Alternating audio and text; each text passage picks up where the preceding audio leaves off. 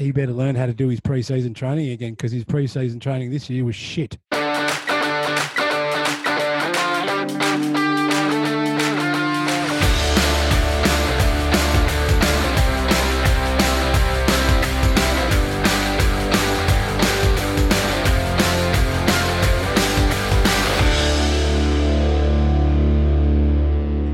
Widely acknowledged that 2020 has been a pretty shit year for most people due to COVID and here in Victoria and New South Wales, bushfires early in the year. However, in terms of a cycling season, we have been treated to a gold plated racing extravaganza that had us salivating at every turn. 2020 was also the inaugural year for this podcast. And the man that has joined me to bring a half wheel and view of how we see cycling is Scott Barrow. Scotty, welcome to episode nine.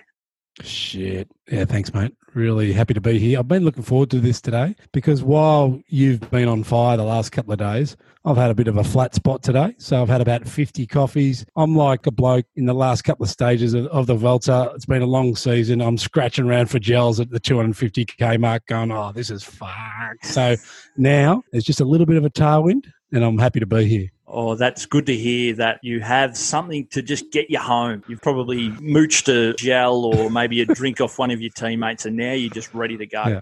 And I'm sitting on a big ass Belgie grinder, and he's just pulling me in, pulling me into the finish line. Yes. Hey, Scotty, I didn't think this cycling season was ever going to end. You know, when something's so good, you think this is going to last forever. And it didn't. Yeah. We knew it was going to end Yeah. at some stage, but gee, we were treated to some magnificent racing, weren't we? Oh, I, I. It's not been better for me. Unbelievable. Um, my yeah. So the racing was brilliant. Um, so if you if you viewed uh, us as Grand Tour riders, uh, for me, I've had a really good. You know, in terms of watching the season as a spectator. Yep. I've had a really good two weeks and two days. Yep. But yeah, the last five or six days, I've just been I've just been founding a bit wanting, not not not able to pay attention. You know, just not quite three quarters of football. It's been for me. Yeah, that's an interesting. So I feel a bit guilty about that because Yeah. it's been brilliant. Yeah, no, I like your analogy. If my cycling watching was a rider, I'd be Tony Martin. Like I'd be just sitting at the front with my mouth open, and then in the last few days with no ri- uh, there's been drool coming out of my mouth, and it's just sort of I'm neither here nor there. So, like I don't know, uh, maybe someone would just poke me to see if I'm alive, and I'd just sort of keel over like weekend at Bernie's style. That's exactly right. Uh, But they sort of they think you're dead, but because you're Tony Martin, you're still paddling hard. But they don't they don't know if there's any life in you. They just don't know if it's perpetual motion because that's what you've always done. But yeah, the drool's still coming out of the mouth. Like, is, is he alive? I know he's riding and riding on the front, but is that fucker alive? yeah. That's what we need to know. He, he's moving, but be like I was made of stone, and they think, well, fuck, his legs are turning, but I don't think he's actually responding to any human contact. So, uh, but the best thing about it, Scotty, is that we get to recap it somewhat in Somewhat. This, this episode nine of the podcast. Mm. I just wanted to just touch on some of perhaps the best performers for this season. I know it was a little bit broken and it was a lot condensed. There was some unbelievable racing for the duration, but I just wanted to kick it off with who I considered the best rider for season 2020. And it's a guy who, look, let's be honest, there was some serious man love happening for this guy, and it could have been a lot of guys. There was some um, some really well performed riders. There was Alaphilippe, there was Primoz Roglic, who, geez, I mean, he was a beast dick from winning two Grand Tours for the whole year. But I've Mm. plumped for Wout van Aert, Scotty. Mm. Um, I Mm. just want to read out some of his results this year. He won Strada Bianchi, Milan San Mm. Remo. He won the Belgian national champs time trial. He won stage five and seven at the Tour. He was second at Tour of Flanders, second at the World Champs Road Race and the TT, and he was third at Milano Torino and third at, on stage 11 and 18 of the Tour de France. I just think he won fans with his ability to just be there in the mix at the finish, Mm. be it a bunch kick or a punches parcours. He did a power of work for Roglic in the Tour de France and climbed out of his skin in that race, really. He was always a marked man in the races, especially the Worlds, but he had a great year and he's just brilliant to watch. He also, as, as I mentioned earlier, he has the distinction of also being a dead set pin-up boy for half wheeling. Yeah, definitely. And the thing, yeah, the icing on the cake for me, you know, yeah, he won and did all those things, but he, um, yeah, remember he pulled on that stage in the Tour de France. He pulled for the first nine k's of the climb on that um, that beast of a climb. I can't remember yeah. what it was called. We we spoke about it here. Yeah. But Ross, this is coming off a broken leg in the Tour de France last year. It was too, yeah. So, like, geez, there's a guy who's psychologically talented, not only physically and all that, but mate, that guy's mental ability, incredible. Yeah, he just brought an aura with him, Scotty. I think that was the thing mm. that really stood out for me when I'm trying to separate riders. That aura and just a, a almost a mystique around him. You had to watch him um, if you were racing against him, and you had to watch him if you were watching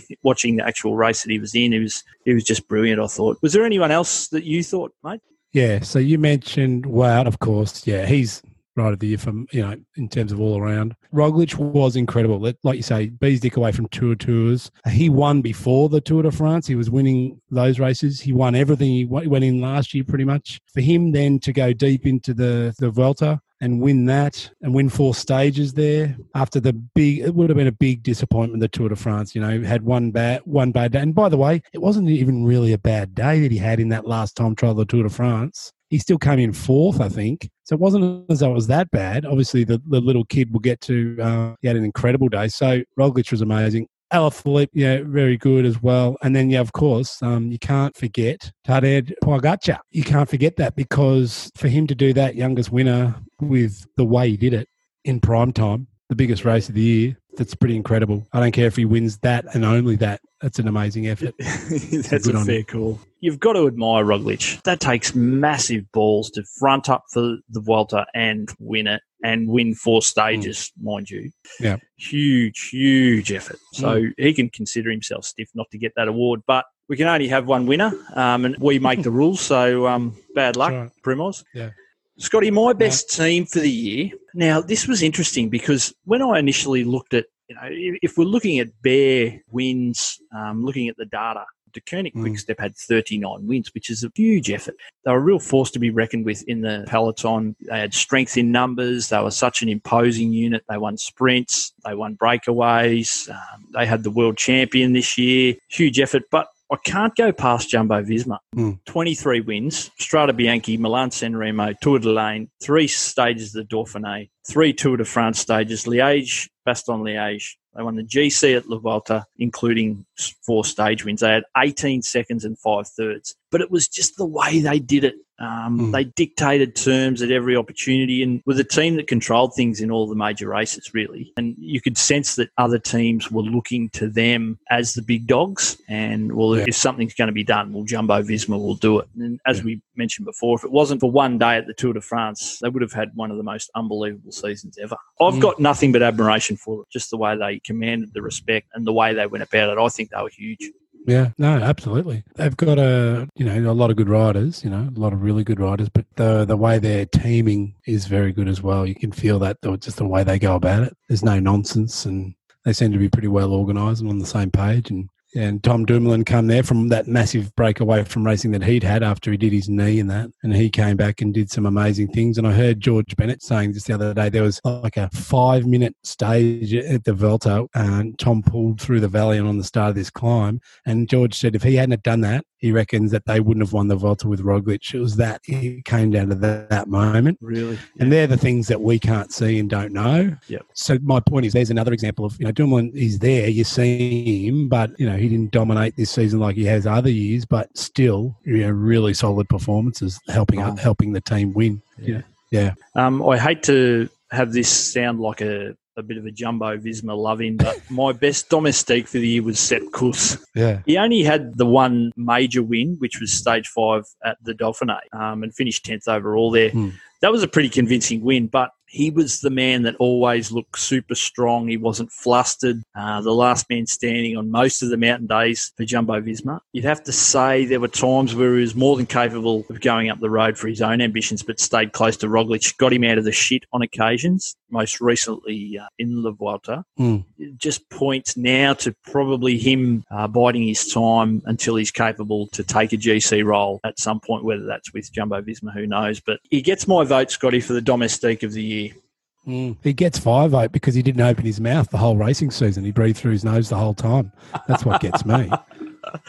it's okay, a huge hell. effort, isn't it? Just, just fucking mate, amazing, amazing. He just, you know, sitting on the tops, just spinning up, sitting tall, just floating up the hill. Yeah, yeah. So yeah, yeah, on a physical level, absolutely. I think it got to sort of late in the season um, until Jumbo Visma had a press release to say Sepp Kuss has breathed for the first time in a race, um, which was such a it was a bit of a landmark moment, really, because we similar to Tony Martin, we were wondering whether he was alive uh, when he hmm. had to take the lead to uh, Primoz home on a mountain stage. So yeah, he's a talented kid. Yeah, but it's interesting you say about you know there's always the talk, isn't there? Like the first domestique for the for the GC guy. He's amazing. Is he going to go to his own team and be be the leader? Blah blah blah. But like you said with Richie, not everyone's cut out for that. Not everyone's up for that. But also here in Australia, you know, going from say in Australian rules football, I'll use the analogy. If you're an assistant coach and then you want to be a senior coach, in actual fact, there probably couldn't be a worse role to prepare you to be a senior coach than being an assistant coach, because the, the jobs are one job is where you're working on one part of the team and you're just coaching. And then the other job is you are integrating with the rest of the club. You're being a public face, media speaking. You are talking to the um, the CEO and the board. You're managing staff. You're also tactics on on game day. So the breadth of the role is far more significant. So going from best domestique to then standing in front of the cameras at Tour de France and delivering that, and knowing that that takes two hours out of your day at the end of the stage to before you're going to get back to the hotel where you can start eating. It's a total different ballgame. So fait accompli, uh, no, I'm not saying you can't do it. I'm just saying the easiest thing in the world is to look at him. And I'm not, and I'm not even saying that you said this, but the easiest thing in the world is go, oh, he's a, he's a good climber. He could be a GC guy. Well, we'll see. We will see yeah. because there's a lot more to it. And I don't condemn anyone who, who doesn't want to take that step or isn't able to Yeah, you're right. At the end of the day, he could be just a guy who's just a bloody good workhorse at front and is happy with that. Who knows? He might be just happy with that role. Um, yeah. I'll tell yeah. you what, he did it to great effect this year. Scotty, now this yeah. no, this was a really tough category that I was going over. It involved relegating one of the races that we went into in great depth in episode eight. I just had to weigh it up, and it was on a bit of a countback system in the end. And I've gone for the race of the season as yeah. the Tour of Flanders. Wow, right. Now, I'll say right from the get go that there's apologies here to the World Championship race. Was, mm-hmm. That was a great race, but Bruce de Pan, so close. I just wasn't much separating these two, but I'll plump for the, the Flanders probably more than anything due to the finish. And it just fulfilled what we wanted to see from the race, where we had MVDP, Mathieu van der Poel um, winning from Wout Cool and get a gold. Yeah, the Coolangatta Gold, man. We had them boxing it out after Alaphilippe. So with 36k to go, those two guys and Alaphilippe went clear until Alaphilippe hit the back of a moto in dramatic fashion. Mm. Apparently, he's still writhing on the ground. There, they haven't picked him up. It's been such a good show that they've left him there. And um, I think Ross, I think for as part of his um, therapy, he's having to embody and act out the scenes over and over until that sort of scarring and uh, trauma leaves him. So he's sort of acting those out, um, re- replaying it over and over and over to anyone who will watch. Yeah, and with Europe undergoing a little bit of a, a, second wave of COVID, disturbingly, the people of France have actually found a little bit of uh, entertainment in it, which is a bit distressing. But Julian's a world champion; he'll be able to get over that. But the big dogs battled it out to the line, Scotty. As you mentioned, Coolangatta Gold took the chockies in a tight mm. finish. It was just so tense and to have the finale play out, we were hoping, was mm. just incredible. I couldn't go past it. Bruce de Pan was brutal that made it beautiful in a way. I just, I, I just went. Did you, Ross? Did you, um, in your shortlist, was the Tour de France in your shortlist as a race, or do you were you just sort of focusing on one day races? Well, I did consider the tour, and it's got to be said it was pretty close, as well as the Giro. To be honest with you, um, that's how good Flanders was. I thought it was yeah right, just okay. Um, that good that yeah. it defeated the Tour de France and the Giro, um, as well as those other two races. But as we mentioned at the, the opener, Scotty, there was some incredible racing in the season, so mm. it was hard to just pick one. It was frigging relentless, relentless, high quality sport. Now, Scotty, I've got a few other little categories here that I might just roll in. A rider that I'd like to watch out for in 2021. Now, I considered Marc Hirschi, but that's sort of sort of low hanging fruit in a way because he's already arrived in some sense. But he's going to have a big 2021. Yep. There's no question about that. Mm-hmm. But I've plumped for Lucas Hamilton from Mitchelton Scott. He won a stage at Tirreno-Adriatico. He was riding well at the Giro, it's got to be said, until Mitchelton Scott had to abandon um, with COVID. And with the trend of young riders starting to come through with results, this bloke, I think, has legitimate claims. Um, he can climb. Um, with Adam Yates and Jack Haig leaving Mitchelton Scott for 2021, I reckon he might get a chance. Whether it's, I'm predicting it may not be at a grand tour, but some of those week long stage races he might. I just reckon he's on the rise. Do you know how many years he signed for?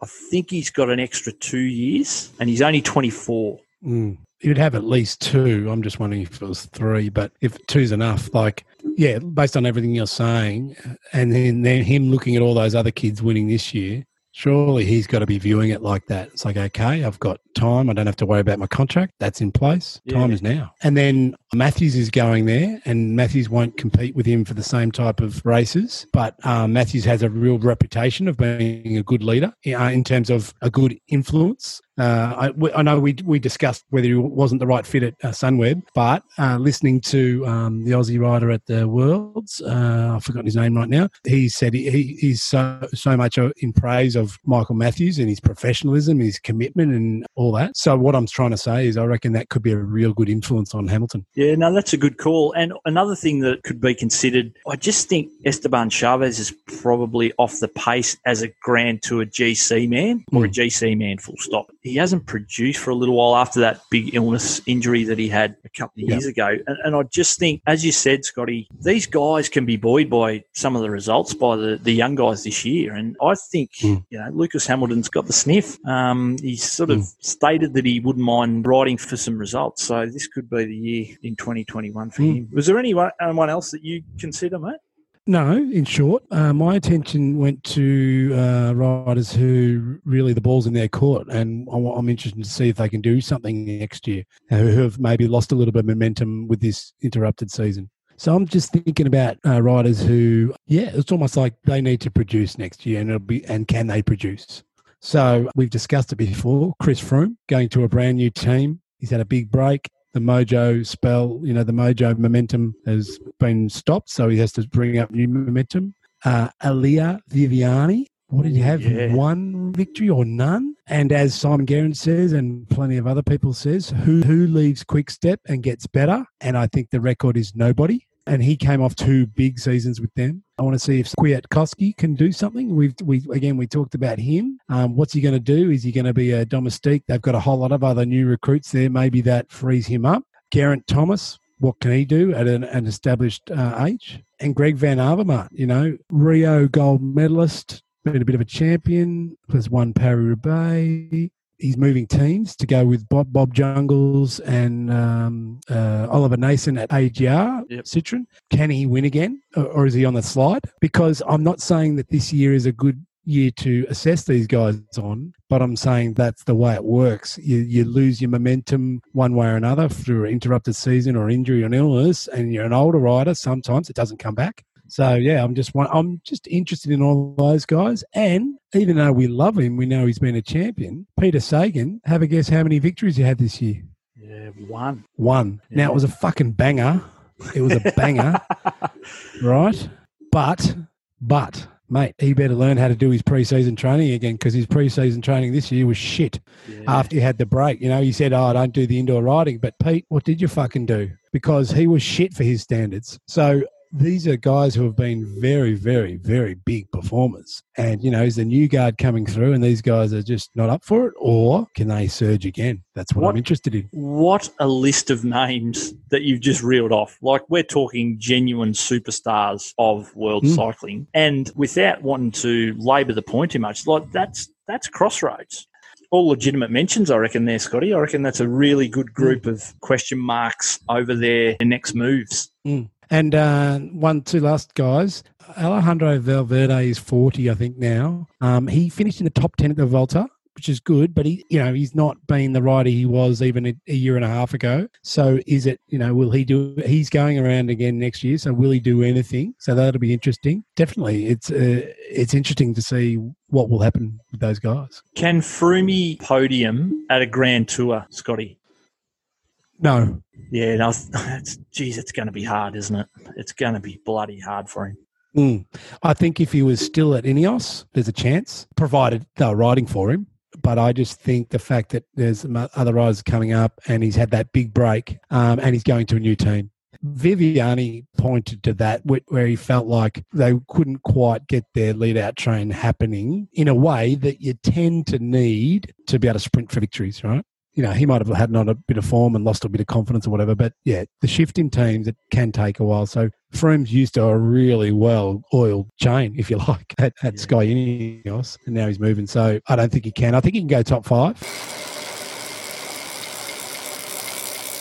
What I learnt from 2020, Scotty, is that hmm. there's more ways than one to skin a Grand Tour cat. In the past, mm. we've seen the robot like efficiency of Team Sky and Ineos, but this year we witnessed teams' willingness to put their agates on the line and try and light up the road to stake some GC claims. And it was so entertaining. Um, it was refreshing, and it was also acknowledged by Dirty Dave, our boy Dirty Dave, that it could be the way mm. forward mm. for his team, who, mm. it's got to be said, were the spearheads of that robot like train that just kept grinding away and had the, the line, the procession of riders that would just break the hearts of the rest of the peloton, really. So it's yep. going to be very interesting to see how it pans out and how that plays out, um, whether we can see any patterns emerging when racing starts next year. Mm, yeah, for sure. Yeah, um, maybe with new riders and new new ways and new attitudes. Yeah, maybe they're. I don't know. I feel like I'm looking at more riders who want to have have a real crack and not be as concerned with losing. They just want to see how they want to win. And for younger riders, it's easy to do that. Obviously, you, you feel like you've essentially got less to lose. Yeah, so um, even Dirty Darth Brailsford, he's considering taking a different philosophy, you know, attacking racing to win. But as we know, that's just bullshit because he won't do that. But I was thinking about Darth Brailsford, Dirty Dave, and then I was thinking about like him at one end of the spectrum, and then I was thinking about the FDJ long-time team manager DS Marc Madiot. Now we put a, a little story on Instagram of Marc Madiot showing him some of his finest work, and I think Ross, you might have put it up on an Instagram story so it had, had, a temporary shelf life. So I think we've got to move it into a post so people can look at this to see who is this Marc Madiot, right? And if Darth Brailsford, Dirty Dave Darth Brailsford is one, one of the continuum, which is just relentless, strategic, cold, ruthless, professional, mechanical, and just guaranteed it's a full court press with him.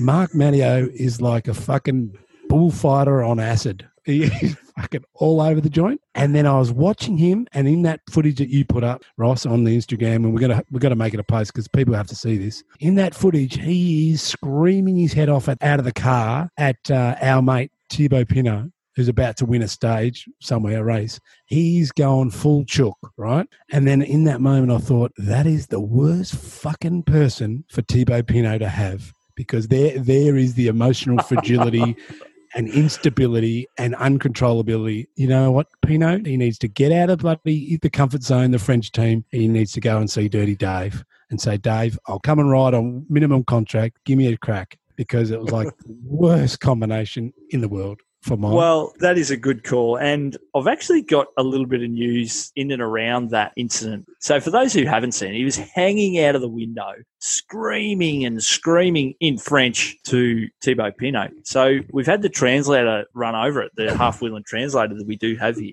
And yeah. allegedly, now, this is sort of, hmm. it's quite broken, but um, it was words to the effect of that podcast in Australia said that you were mentally fragile. You're you need to show them, Big Debo. You need to show them.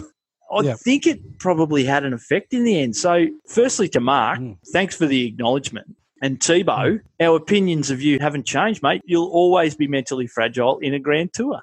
Mm, that's right. And um, if you think we're being harsh, just go to Wikipedia and look at his Grand Tour record. And again, it's a bad combo. Him and I, I said, friend of ours, uh, Ross uh, Darren Welsh, I said to him, you know, is Pinot strategic the way he gets it done? He goes, you know, I don't know if that's a major part of his play. And then you look at Marc Madiot, who's look like a looks like a fucking muppet on speed, out hanging out the window, like an actual muppet, hanging out the window, just fucking off his head. And it's like, and then you've got the French race with the French media and you're in a French team and you're French, you're the great French hope, mate, it's a recipe for disaster. So here's oh. Pinot, you know, thinking about ending his life or something like that, you know, and it's like, no, mate, you just need to get out of that, get out of that, and go and go and put yourself in a different team go to Movistar or something like that. I don't know. Bloody go somewhere. Maybe go and hang out with the bloody North American hippies at EF Education first. Just do something, mate. Get yourself out of there. Yeah. Go somewhere where the team direct and team management can just give you a big hug and just tell you, mate, it's going to be okay. You know, these right. guys in Australia who run this podcast, they're going to forget about you soon.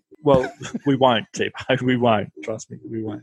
We won't. Until we straighten you up, like we straightened up Richie, until we do that, we're going to fucking challenge the whole situation. It's time to come out from mummy's skirt. It's time to venture out into the big world. Leave the nest, Thibaut. Leave the nest. when we decided on a name for this podcast, half wheeling was pretty much unanimous in the end. A lot due to the way we like to express ourselves. That sort of half wheel and rider who just really wants to exert some authority and have that uniqueness about them that almost arrogant like in the way they uh, present and their way or the highway type operates. Given that half wheeling's taken, so not many people can be half wheelers. Let's be honest. Like we we are mm. the half wheeling federation worldwide. Mm. So I thought we could pick out the biggest three quarter wheeler for the year. Yeah. So three quarter wheeling being just a total dickhead, is it? Correct. You've, you're right. bang on there, Scotty. this incident combines with my funniest and weirdest moment of the season. Cast your mind back to stage one of the Tour de France, and this incident actually got a mention on this podcast. And with the weather becoming decidedly shit, Jumbo Visma uh, neutralised the stage for a moment. Astana, who you can't trust at all, went to the front and questioned why it was happening and said, basically, fuck it, we're riding. Um, and soon after, Miguel Angel Lopez was uncontrollably skidding towards a street sign on a descent. Mm. Well played, fellas. Uh, remember next hmm. time, there's room for half wheelers, not three quarter wheelers. Yeah. And so, like, you could almost say the guy who would have called that surely was uh, Vinokurov, who, you know, was a pretty bit of a beast of a competitor, not afraid to use all means necessary to get victories. Yeah, maybe he's the real three quarter wheeler calling the shots, you know? He's the real three quarter wheeler. I give an apology to Alaphilippe also for going too early in Liège, Bastogne Liège on the age on the line and got pipped by Primoz Roglic. Yeah. Um, yeah. That was a bit of a clanger too. Yeah. And just one that's come to me Christian Prudhomme, the director of the Tour de France. Yes. That's a pretty big job, isn't it? You reckon? Like the biggest annual sporting event in the world director. Yeah. What would he be on, Ross? He'd be on like 50 grand a year, wouldn't he? He'd be on Three week. whatever he demanded, he'd get. Right. So we're in early stages of COVID, and then there's a fucking image that gets around, and it's Prudhomme hobnobbing with um, might have been uh, the, the, French president and his wife, and one other, two other, you know, dignitaries, and they're in the super box at the Tour de France, and none of them are wearing a mask. They're telling the crowd to stay away, wear your masks, don't come. We've got the bubbles happening, blah blah blah. They're not wearing the mask, so it was like straight out of um you know, Hunger Games, you know, with the haves and the have-nots, the peasants and the people in the galleries. And um, so they're not knowing a mask. And sure enough, you know, 12 days later, Christian Prudhomme has to a- abandon DNF. He's got COVID, right? And then what, six days later? No, no, he's back. He's right. He doesn't have it anymore. He comes back. like, come on, mate. Just stop it. A three quarter wheeler without even throwing a leg over a bike. That's right. And that is a very bad sign, isn't it? You know, oh, at least if you're three quarter wheeling, you're actually on the bike. Couple of things from the Vuelta, Ross. Yes. Stage, because it was epic, right? And we haven't really covered much of it, but was epic. It was fucking good and incredibly hard stages. But stage 17, where um, Hugh Carthy attacked and then they brought him back, and then with about two Ks to go. So this is the last stage before the flat stage where, you know, you can't bring back time.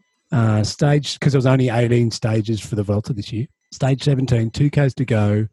Our mate, Carapaz the killer, attacks. He's 45 seconds. He's got to try and find 45 seconds on Roglic. And Roglic, you know, to his credit, it's not as though he just floated up the bloody mountain like Sepp because he, he had to dig deep and got ugly a few times in terms of how he was getting it done to get up the mountain, right? And Carapaz goes, and Carapaz ends up pulling back 20 seconds of the 45 in that attempt. So it doesn't, doesn't get them all back. But do you remember there was two Movistar riders in those last couple of Ks? I do remember this. Now, one of them was Marc Soler. Was it Marc Soler? One yeah, of them? yes, yes. And the other one was um, what's his name? Uh, Enric Enric Mas. Mas, You know, so he's in like yeah, n- number four or five on the GC.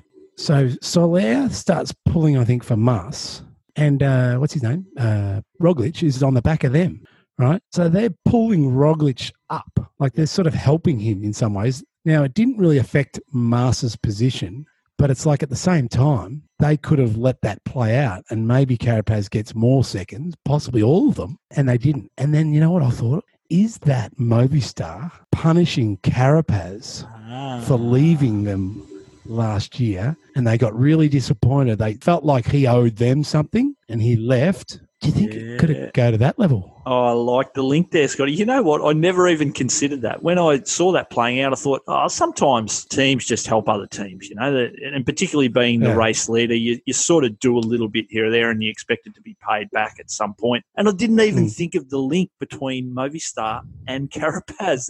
Ross, think about in the Movistar team when we watched the doco, was it this year or last year on the Netflix doco, which was a really nicely made doco, I thought. And you had the three, there's a couple of DSs. There's three DSs that they cut, they had on that. And then there was the, the head principal, right? Uh, and then two of the DS was almost like big hearted guys. They were more emotional. And then there was another DS with a bit of a chiseled face. And he he looked like Robocop. You know, his face didn't move when he spoke. I don't think he's, um, I think maybe the last smile he had was in grade four at primary school.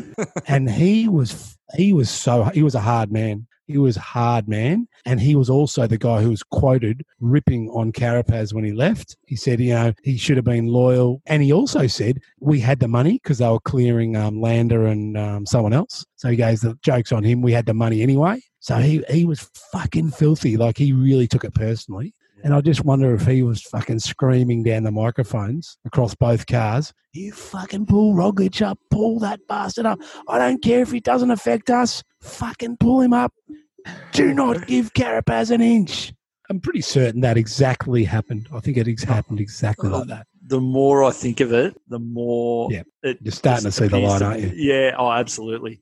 One of the things I loved about that doco with what I saw was the culture within that team. And I couldn't help thinking, you know, the essence of Movistar is a Spanish team. You know, it's always been a Spanish team back in the days. And I do have a, a stereotype in my mind that Spanish have a, a bit of emotion in their culture as people and how they are. And I, one of the things I loved in that doco was how open they were with their emotions and feelings. And the DSs getting up in the bus and being really open hearted and, you know, almost crying. And, you know, Yeah. I love you guys. I think you guys have been amazing. Thank you for all your efforts. And what I did, I'm sure, sorry I made that mistake tactically the other day. It was a bad mistake. Please believe me, I would never do that out of carelessness. You know, really, really open compared to sort of dirty Darth Brailsford's culture, which is, you know, more, more along the Robocop shit. And then you've got this hard ass guy whose face doesn't move. He's like he's had Botox. In fact, it's like he's had a bad dose of Botox and it's affected his brain too. And he's just become this East German Stasi member who's a fucking plant inside the Spanish team. In fact, Scotty, I could think of him probably pulling out a line from Ivan Drago in Rocky when Yeah. if he dies, yes. he dies. You know what? You look if you look up the '80s movie RoboCop and see his face underneath the mask, and then you get a look at Ivan Drago. Absolutely, that is this DS. So I don't know. Fuck, he must be able to play, make some good tactical moves because I don't know if you have any friends on the team. Something that was brought up by one of our listeners, Ross. One of our listeners is here near me in Melbourne, and I ride with him and bump into him occasionally. His name's Andy Feeney. So hello to Andy if he's listening. He's a big Coolangatta Gold fan, but he was um, he's also a bit of a climber. Like he's got pretty good endurance. He's uh, this guy Andy. He's about six foot four and about seventy nine kilos. So he's tall and you know lean and got good levers. So if you think about Ryder Hesjedal, who won the Giro, and then also maybe if you think about a bit like you know Hugh Carthy as well, not more athletic than Hugh Carthy in his appearance, but same Hugh Carthy, six foot four, tall. And he wanted to know, Ross, he asked me a question. He goes, Bring this up, can you please? He wanted to know where the hell does Hugh Carthy's power come from? He's got no muscles on his skeleton and he had a great time trial and he goes up the climbs. So, what are your thoughts there in all seriousness, Ross? Like, what's your read on him? How, where does the power come? Because that guy can climb and he's six foot four. Can he ever? Um, gee, he was impressive on the uh, Angliru. That Mm. was a brutal, Mm. brutal climb. Um, and he looked at home, didn't he? He just looked so at home as the road got steeper. Where Yeah. does his power come from? I don't know. Uh, you're right. He's Yeah. skinny. There was an aerial shot at one point from the chopper on that climb, and you could almost not see him. He was that skinny. Like there was nothing of him. Um, he pulled some of the best faces that you'll ever want to see on a guy um, climbing up an incline. It, it made it look that much steeper, just the faces he was pulling. But Yeah. when you talk about, as we did earlier, guys that could have an impact in 2021, Hugh Carthy's going to be the Yeah. GC man, I think, for EF. Yeah, yeah, yeah. He's a huge talent and a really likable fella. If you ever get a chance, listeners, have a squeeze at Life in the Peloton. Uh, he does an interview with his teammate Mitch Docker, uh, a really easygoing, real sort of typical English lad who, um, yeah, just yeah, loves riding his bike. Yeah, yeah, yeah. He was. Um, I listened to that interview too, Ross, and um, I got to say, yeah, really impressed. Really impressed by Hugh Carthy. This the way he is. Just no fuss, no bullshit. Clear. Just get on with it. He almost looks like Lurch from the Addams family, doesn't he? When he's standing up there in the profile shots. It's like not not his face, although his face has a bit of that too. Just the big, tall, the square shoulders, the weird posture, you know, and yet cranks it out on the bike. No worries. So, for those cricket fans, Lancashire is where Andy Flintoff hails from. And if you can picture Andy Flintoff, or if you put in your mind how Andy Flintoff talks in an interview, that's how Yeah. Hugh Carthy is. Like, really Yeah. almost hard to understand to a point, but Yeah. it really comes through how much of a good fella he must be. And Mitch Docker Yeah, actually pointed out that to work for him as a leader was quite easy because he just says, This is what we're going to do today, and this is how it's going to play out. Must be so reassuring if you're doing the work for this bloke that he appreciates what you're doing and he's so easy to work for. Yeah. And as you're listening to him, uh, uh, Mitch is asking those questions. Mitch Docker is interviewing Hugh Carthy, and Hugh Carthy just comes out every time, just goes bang, bang. Like he's clear, he's concise, and he's decisive. So obviously, you know, that can have a flip side as well, but um, a dark side. But mate, exactly as a team leader, you just like he'd be, yep, I want you to ride now. And, and you know he's going to go deep to stay on the wheel too. So yeah, I reckon that'd be a great guy to work for, to be honest. Yeah, no, big fan, big fan, Scotty. I'm, I'm looking forward to watching how his season goes next year. You had a listener query, um, which was great from Andy. I've got one from Jared. Mm, yes. Now, this question comes. Jared's um, a bit of a newbie on the bike, but making some inroads. Yeah. So he's asked the question with your vast experience on two wheels, can you share some Hmm. of your top bunch ride etiquette tips for a green newcomer? Now, I've come up with three, um, three that I've sort of prioritised. They aren't in any particular order, but I've thought they've jumped out at me. So I'm going to kick it off with one and then we'll take it in turns here, Scotty. Now, the first one I've gone for is be a reliable wheel to follow. No surprises for the rider behind you, i.e., calling out potholes, speed, and steering consistent. That's one Mm. thing that I Mm. think is a really, really good baseline to have. hmm And if I was coaching that and cueing that, Ross, I would just say, you know, ride smoothly. Yep. You know, um, keep it smooth, ride smooth. You know what I mean? Like there's your speed, there's just direction and your angles, and of course you got to notify people of stuff that might be coming up. Again, to keep the ride and the momentum of the ride, the bunch smooth. Number two would be direct your snot rockets accurately. no one wants Ross. to ride with one of those pricks who just fucking, particularly in the pandemic that we're in at the minute, not very complimentary to get someone's snot all over you. You know what? Um, I could be that guy, that perpetrator, not What? because I'm not Scotty, this Yeah. is Yeah. you- no, surely not. Yeah, I think Rapha has started to sell little straws that you put in your nostrils, cycling straws. They're only about two hundred forty nine dollars ninety nine euro, but you just put them in your nostrils and it directs the snot rocket. And then you, they're made out of carbon. And you can attach them to your bike frame after. But anyway, it's not that I'm not considerate of others around me or the direction of the snot rocket. It's just that I'm one of those guys that the fucking floodgates open and it just keeps coming and coming and coming and coming. So perhaps just by sheer weight of numbers, the odds are that someone's going to cop it at some point through no fault of my own. Through no fault of my own, Ross. Yeah, so you just let it absolutely rip, and then the belated. Oh, yeah, sorry, sorry. I did I did I get you? Oh, s- sorry, sorry about that. That's right. You've just let yourself off the hook beautifully. Yeah. Sorry, sorry. All right. And now I'm just going to put the foot down a bit more. Yeah, yeah, dig the knife in.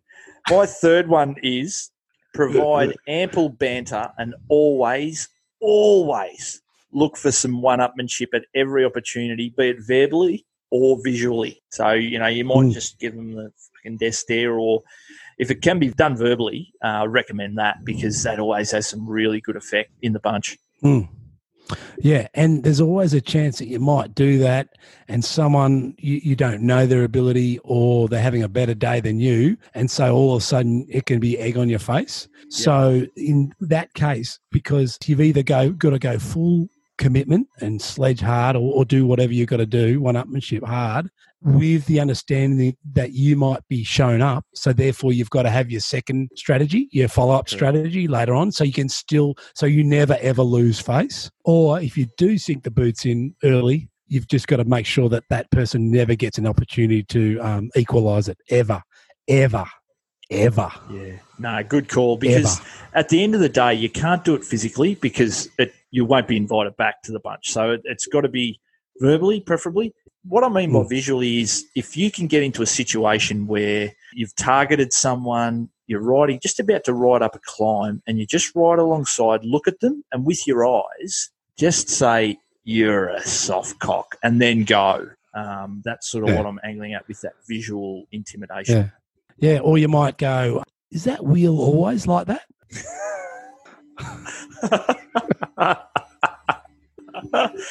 oh, that's the equivalent of calling someone who you know on the footy field. You know their name, but you call them by their number.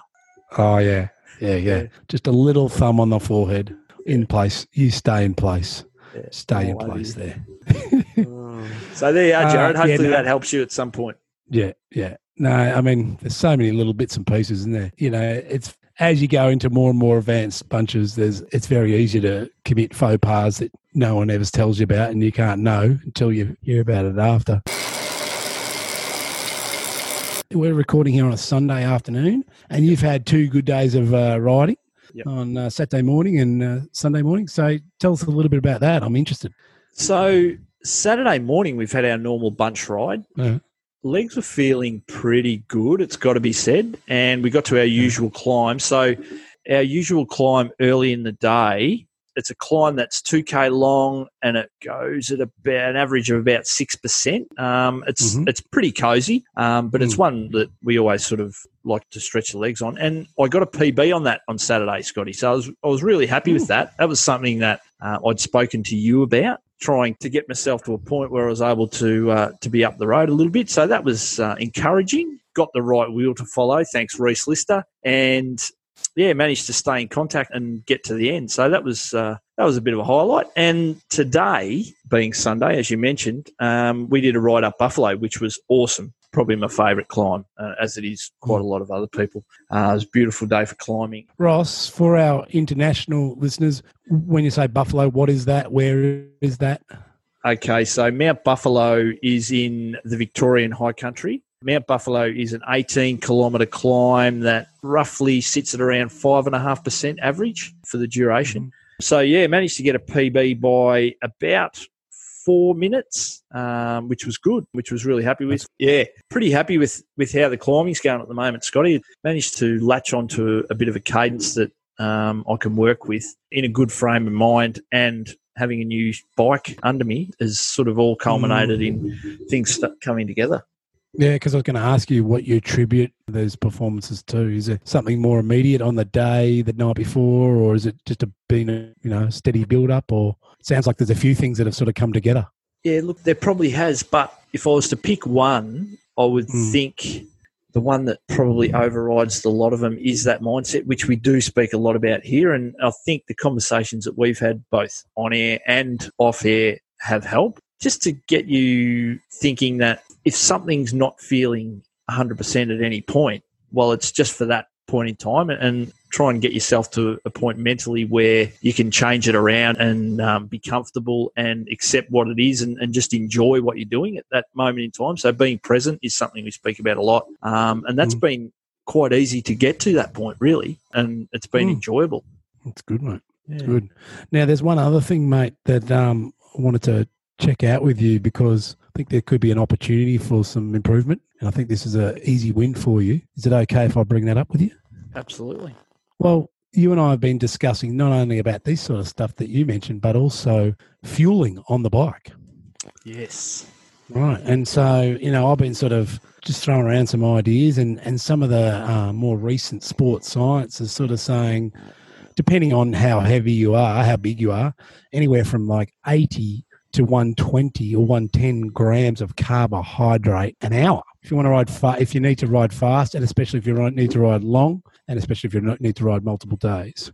Now, of course, you can get away with right eating nothing, for instance, in a two-hour ride, and you can dig deep. But keeping yourself topped up is an interesting thing. So, you know, you've been sort of coming back to me and going, yeah, I'm eating a bit, but maybe I could eat a bit more. But sometimes I don't feel like I even need to. What do you tend to do with your eating and, and uh, where you're at with it?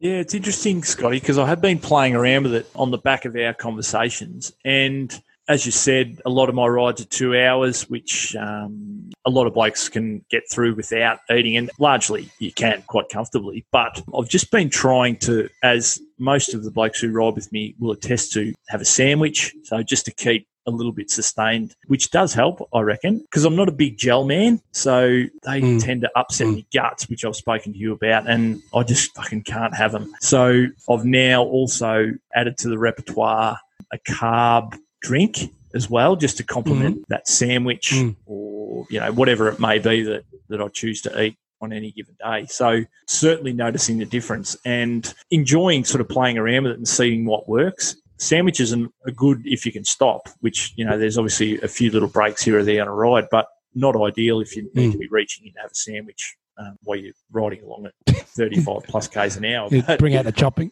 yeah. bring out the chopping board and cut it up into quarters. Yeah, and I do get a fair bit of shit hung on me for that. But yeah, it certainly has some merit, Scotty, um, and, and, I've found a, a bit of an improvement in that department. Yeah, yeah, yeah because um yeah i mean i've been sort of pushing it and from a sports science point of view that, that the latest sort of research is saying that we can tolerate more carbohydrate per hour than previously thought possible. Like when i say tolerate not only your gut tolerating it but being able to absorb it. And um, some of the cutting edges uh, people who are doing this, it's like they're almost taking around 100 to 120 grams a, an hour, which equates to, say, three medium sized bananas decent sized bananas. You think about eating three bananas in an hour, you think, God, you know, the practical realities of doing that.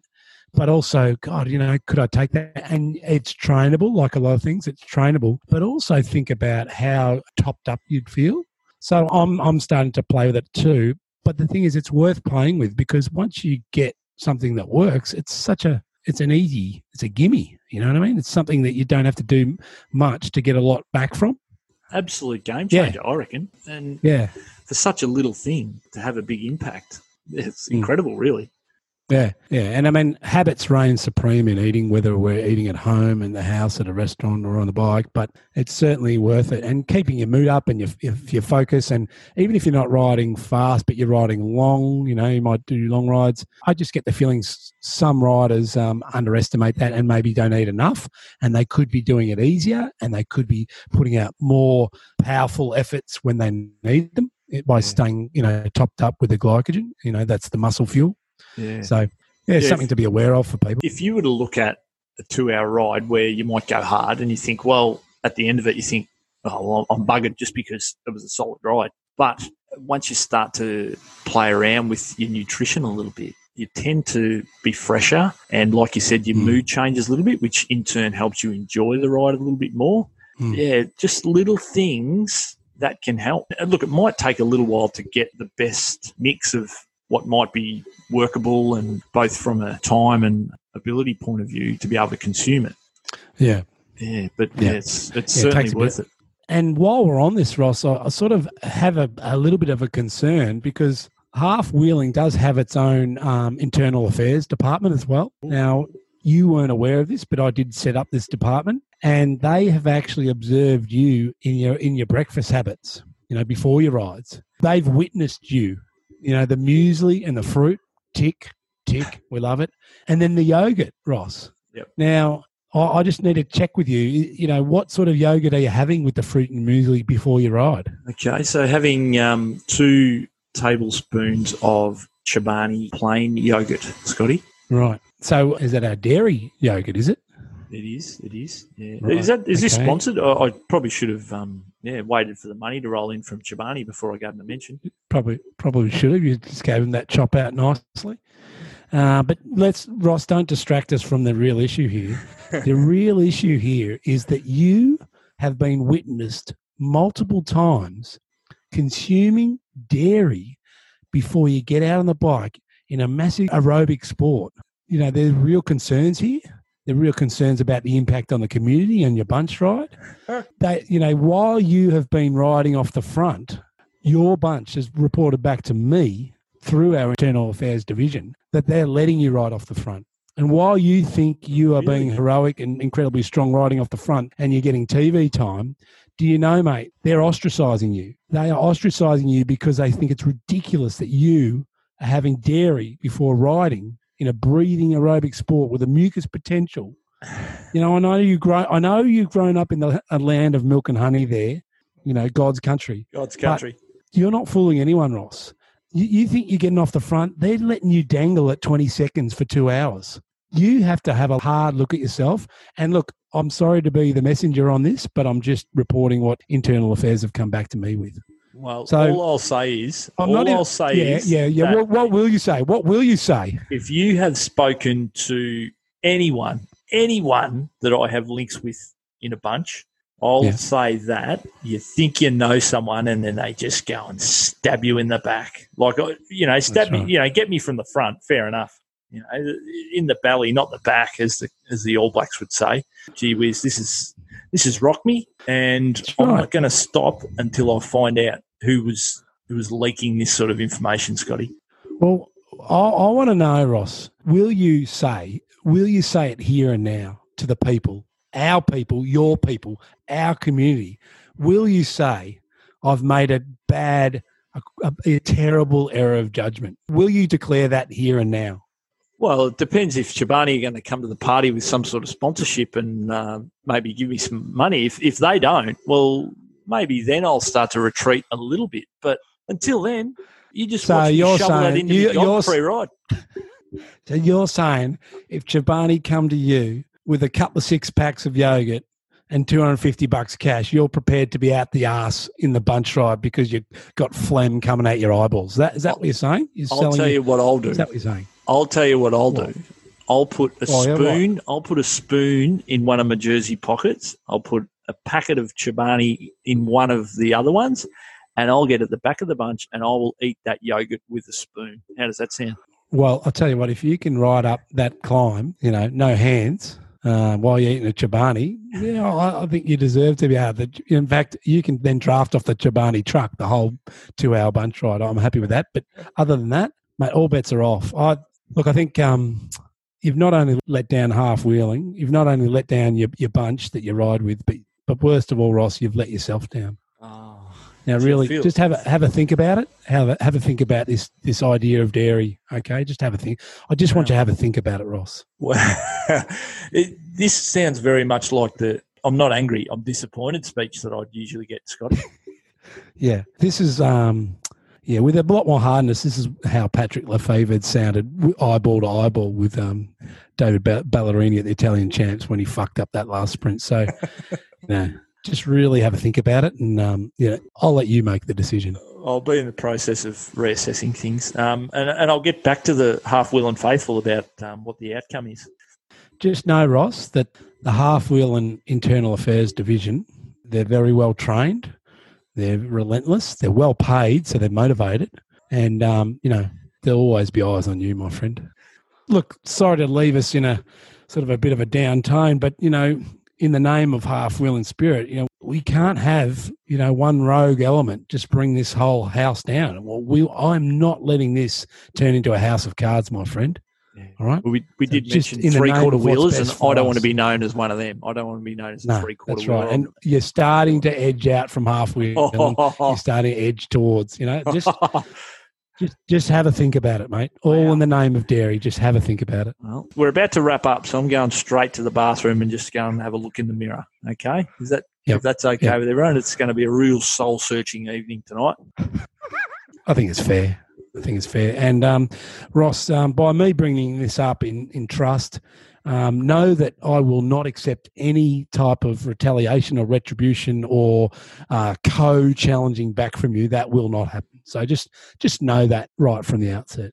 Oh yeah, nah, nah, Scotty, I got your back, mate. Yeah, nah, absolutely, one hundred percent. I got your back. Great. That's what I expect.